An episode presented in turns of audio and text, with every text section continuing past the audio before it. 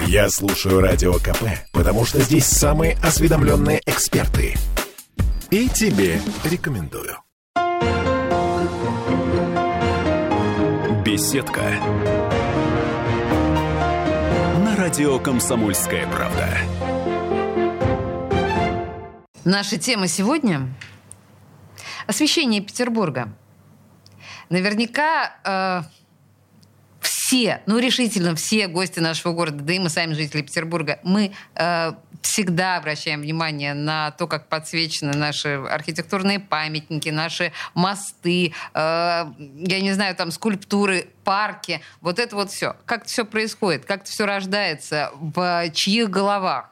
Об этом, обо всем мы сегодня говорим с директором Санкт-Петербургского государственного бюджетного учреждения «Лен Свет» в студии Владимира Резниченко. Владимир, здравствуйте.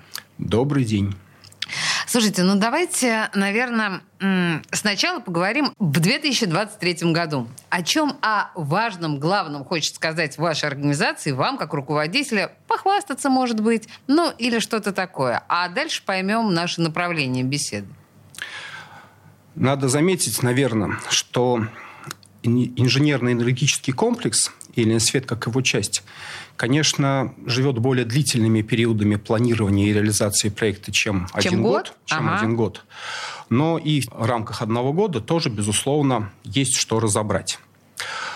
Вовсю идет программа, адресная инвестиционная программа, которую ведет Комитет по энергетике и инженерному обеспечению. В рамках ее, в части наружного освещения, 43 объекта. Сейчас работы ведутся по 33 из них – Отдельно есть городская программа по замене более старых натриевых светильников на более современные светодиодные. Слушайте, вот об этом мы будем, видимо, говорить с вами подробнее. Можем поговорить что, по этому Да, отдельно. мне вот это любопытно. Так, еще. Да. Дальше в городе в этом году очень большими объемами будет реализована программа по замене голого провода, который менее безопасный, на самонесущий изолированный провод, там, где сети наружного освещения проложены по воздуху. Это то, что висит над нами. Да, то, что угу. висит. В этом году мы заменим 330 километров голого провода на изолированный провод. И в этом году, как, впрочем, и в прошлые года, на средства, которые выделяет «Газпром» для украшения нашего города, реализована модернизация целого ряда объектов. Вот к Дню города будут завершены Петровская и Воскресенская набережных. Там модернизация освещения проведена. А они, они, они будут на совсем, да, не только в день города, а они останутся новоосвещенными и в дальнейшем. Безусловно. Окей. Вообще все эти проекты, они ни в коем случае не на короткий период не времени. Угу. И все, что делается по реконструкции, это все делается на годы, как уже говорил выше, угу. не на короткий период. А, вообще, надо сказать, что история Ленсвета – это что-то около 90 лет. В 2024 году вам 90 лет, правильно? В следующем году будем отмечать 90-летие, хотя понятно, что сама система наружного освещения, ее можно хоть от Петра Первого отсчитывать, поскольку на территории Петропавловской крепости был размещен первый масляный фонарь, который работал в ночное время, и какое-то первое наружное освещение, как и многое в нашей стране, заложил основатель нашего нашего города Петр I. Но тут, наверное, правильно говорить о создании именно специализированного структурного подразделения, занимающегося именно наружным освещением в современном представлении. Угу. Вот в рамках этого, да, безусловно, будем отмечать 90-летие. Хотя, например, в рамках э, того комплекса, который мы эксплуатируем, у нас не только электрическое наружное освещение, у нас есть шесть газовых фонарей – около Адмиралтейства, около памятника Проживальского, в, примерно в той же самой технологии, как это было в XIX веке, стоят шесть. То есть, подождите, вокруг чувака с верблюдом стоят реальные газовые фонари? Вокруг прекраснейшего э, героя нашей истории. Стоят газовые фонари, которые запитаны от магистрального газового провода, зажигаются автоматически, тушатся автоматически, и в целом они работают по той технологии, как это было в прошлые столетия. Ничего себе. И да, это, безусловно, некий раритет. Это скорее для туристов, это скорее для прогулок горожан вечером. Освещение достаточно тусклое.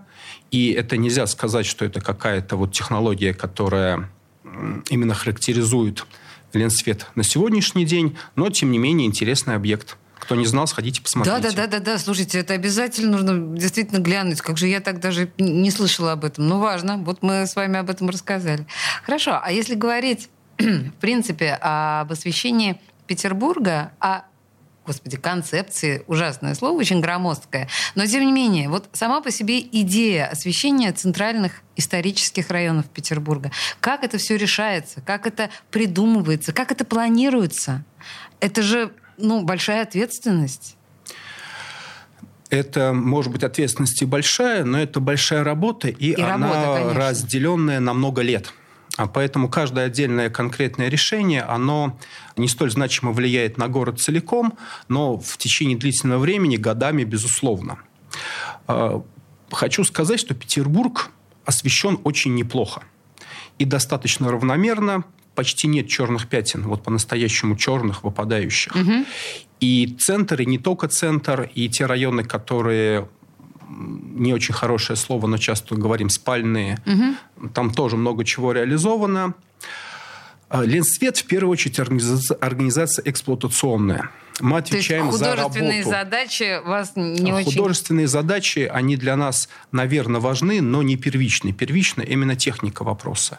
Но любой проект проходит необходимое согласование либо с главным архитектором в рамках комитета по градостроительству, либо с комитетом по охране памятников. И э, в рамках именно общих городских концепций все это и реализуется. Можно посмотреть на применяемое оборудование. Часто оно не уникальное, а на одной улице оно схоже с каким-то другим, которое по стилю подходит именно архитектурному решению в городе в целом. Можно детский вопрос. А раз вы про техническую сторону вашей непосредственной задачи главной, кто и как принимает решение, когда включать фонари в городе, когда выключать, и как это вообще происходит? Есть график работы наружного освещения и архитектурно-художественной подсветки. Он ежегодно утверждается на специальный профиль межведомственной комиссии. Однако в рамках этого графика есть право Ленсвета несколько раньше или несколько позже не на большой период времени, но тем не менее, включить наружное освещение, и это делается в соответствии с погодными условиями, темно на улице или светло. Если облачно, вот пасмурно, облачно дождливо, это тоже, да, влияет? то чуть-чуть пораньше включаем. Ого. Если э, светло, наоборот, то может быть чуть-чуть попозже. Но в целом график выстроен именно исходя из ночного, дневного времени, то есть сколько у нас светлого времени, сколько темного времени, и эта разница очень большая, там, если сравнить июнь с декабрем. Да, конечно, еще да. бы. Э, график выстроен именно исходя из этого, но у Ленсвета есть право и его немножечко двигать, если погодные условия принципиально к этому нас подталкивают. Слушайте, посмотрите, как интересно, да? То есть если вот этот вот солнечный золотистый вечер и никакой толстой тучи не висит над городом, то, в принципе, Ленсвет может принять... Минут на 15-20 Важное попозже. решение нам насладиться вот этим, да, золотым светом. А если туча, то пораньше включить свет. Класс. Хорошо, поняла. Слушайте, если говорить, вот а, я вас а, тормознула на этом, а, наверное, нужно подробнее об этом поговорить, а, про светильники нового поколения. Вы начали в самом начале об этом говорить. А что это такое? Я так понимаю, что это одна из задач член света. Вы переоборудуете, переоборудуете город да, этими светильниками? Не стоит на месте научно-технический прогресс. Когда-то лампочка накаливания пришла на смену а, тем же самым газовым фонарям. Но сейчас э, подобного рода оборудование для промышленной эксплуатации уже не может использоваться, оно неэффективно. Собственно говоря, э, основная часть освещения раньше базировалась на натриевых светильниках. Они тоже вполне себе экономичные, но современные светодиодные еще более экономичны. И в городе есть программа замены основной массы натриевых светильников на современные светодиодные. Не везде мы откажемся от натрия. Например, есть э, такое решение, что на Марсовом поле в качестве, опять же, исторического объекта навсегда останется именно натриевый свет. А как они э, отличаются по свету? Их можно отличить одно от другого? Свет можно отличать по световой температуре. Э, в Петербурге принято решение для основной части города использовать 3000 кельвинов, для пешеходных переходов более белый свет 5000 кельвинов. Ага. А у натрия меньше световая температура, то есть свет более желтый. А, но 3000 это тоже вполне себе теплый свет. У нас северный город, хочется свет более теплый. Ну и на взгляд действительно натрий от светодиода многими отличим. И вот, по крайней мере, на таком объекте, как Марсово поле, будет сохранен именно старый вариант освещения. Мы про освещение Петербурга говорим с директором Ленсвета э, нашего бюджетного, государственного бюджетного учреждения Владимир Резниченко в студии радио «Комсомольская правда». Сейчас на две минуты на рекламу буквально прервемся и вернемся. Не уходите никуда. Беседка. На радио «Комсомольская правда». Я слушаю Радио КП, потому что здесь самые оперативные новости. И тебе рекомендую. Беседка. На радио «Комсомольская правда».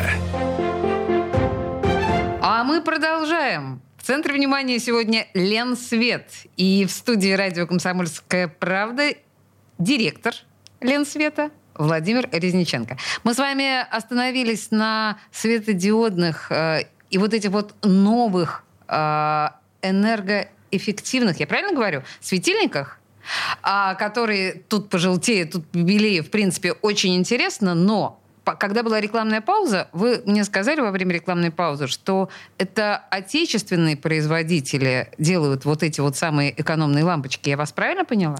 Да, в целом почти все оборудование, которое применяется, используется Ленсветом, оно российского производства. И в частности, производство светодиодных светильников локализовано на территории Российской Федерации. И важно заметить, что одна из целей э, бюджетного финансирования, использования бюджетных средств, это поддержка отечественного российского производителя. Да, еще раз, как сказал выше, производство светильников расположено полностью на территории Российской Федерации. Это а, делает их, извините, да, такой дешевле? Это точно не делает их дороже, угу. потому что, ну, например, корпус алюминиевый литой в российских реалиях он, скорее всего, будет дешевле, чем импортный. А в остальных составляющих тоже думаю, что относительно... Думаю так, что относительно китайских аналогов они лучше, относительно европейских аналогов дешевле. Окей, такой ответ принят, емкий. Если мы говорим уже не о лампочках и не о свете, а непосредственно о проводах. Вы сказали выше о том, что э, не, некоторые провода становятся все более и более безопасными. Тут я очень хотела язвительно спросить, для птичек безопасными? Они же там наверху. Мы же, в общем, обычно их не трогаем руками. А, если птичка большая, она, тем не менее, тоже может попасть на провода. И э, пострадать, если это... Нет, это обидно, провод. конечно, с точки зрения птички, но вообще в целом вот с проводами. Я так понимаю, что у вас есть проект так называемый «Чистое небо». Вы вообще планируете от проводов нас э, очистить? Это два разных направления. Так. Есть э, банальная безопасность. Угу. И пока провода действительно висят на необходимо размещенной высоте, и пока граждане туда не, не стараются как-то, да, то это достаточно безопасно. Но бывают аварии. А бывает банально автомобиль на большой скорости врезается в опору, ее сбивает. И падает провод. Падает целая опора. Угу. И тут надо сказать, что Ленсет не в состоянии регулировать количество дорожно-транспортных происшествий Боюсь, с участием да. быстро движущихся автомобилей, и это несколько сот случаев за год. Угу, угу. А бывает, когда сильный ветер и ураган, и бывают деревья падают, падают ветки, и они могут порвать, а, в том числе и провода. И если порвать и провод упадет на землю, то, скорее всего, автоматика сработает и отключит линию. А вот если ветка упадет и провода повиснут в воздухе, то они могут оказаться на такой высоте, что ребенок руками дотянется, а для автоматики никакого сигнала о том, что провод висит ниже нормативной высоты не будет. И в таком случае, да, могут быть травмы. Принято, идея, идея понятна, не про птичек речь. И поэтому сейчас идет программа замены голого провода на самонесущий изолированный. И, казалось бы, что голый провод мог бы висеть себе там 50 лет и не требует так э, внимания к себе, как э, изолированный провод, поскольку полимер, он 20 лет, там, может быть, больше, но он имеет срок службы, через какое-то время его будет пробивать. Но безопасность важнее, и это общая мировая тенденция, и надо ей исследовать там, где большая насыщенность людьми, угу. следует все-таки идти в сторону безопасности. Принято. Теперь к чистому небу давайте. Другой вопрос – это сокращение числа проводов, размещенных в воздухе. В рамках именно своих проектов Ленсвет, когда проводит реконструкцию, основные все коммуникации по мере возможностей ну, почти везде такая возможность находится. В исключительных случаях только требуется что-то вести воздухом. Идет каблирование, то есть закапываем землю. Это не означает, что мы можем убрать все провода всех. Основная часть того, что вы видите как некое загрязнение, это э, линии связи, то есть оптоволокно, что-то такое. Это крайне редко именно электрические провода. Ага. Но такое тоже бывает, и это процесс не быстрый, но тем не менее, когда проводим реконструкцию, стараемся не полностью сделать небо абсолютно чистым, но сделать его чище. Вообще, это, конечно, То очень есть... гуманно по отношению к горожанам, да, потому что мы все время, мы привыкли с детства видеть это небо в полоску, а так-то, в общем, если бы... Я так понимаю, что в Москве тоже происходит аналогичный процесс. Э, Москва по многим процессам идет впереди, ну, что и должно быть в столице. Да, наверное, конечно. В центре Москвы эти процессы запущены в более таком активном режиме, но у нас есть хорошая возможность учесть все те ошибки, которые Москва понесет как первопроходец, и уже... Это удобно. Да, и уже подойти к этому вопросу более прагматично. А, так что да, в целом движемся в сторону снижения загрязнения как именно картинки, так и стараемся, кстати, бороться со световым загрязнением. Ну, а это как мере... вы можете бороться? Ну, например, если вы посмотрим на Невский проспект, то раньше там стояли светильники о трех шариках, и один был сверху. Да. И достаточно большой объем светового потока уходил наверх. Сейчас там стоят, которые светят только вниз. И наверх светового загрязнения идет меньше. Вот вы задумывались об этом? Ничего себе! Когда Это проектируются кварталы, внутридворовое освещение, э, очень внимательно надо следить за тем, чтобы свет не попадал в окна ну, больше, чем это требуется. То есть отраженный свет, конечно, все равно будет попадать, но прямо так, чтобы светильник в окно светил, это будет уже нехорошо. То есть, да, световое загрязнение, тоже с ним нужно бороться, и по мере возможности стараемся это делать. Смотрите, какая световая гигиена. Просто здорово. Так, ладно, еще одна важная, мне кажется, тема. А, я увидела у вас на сайте... Сейчас, секундочку. Для горожан и туристов Ленсвет разработал специальные маршруты прогулок. И вот я вижу тут э, штук 20, наверное, разных маршрутов. Это что за маршруты прогулок? Вы показываете ваши фонарики? Мы показываем город и в том числе обращаем внимание на работающую систему наружного освещения и архитектурно-художественной подсветки. Угу. И мы сами, и руководство города, и губернатор э, много раз обращали внимание на то, что действительно наш город красивый и необходимо при, увеличивать туристическую привлекательность.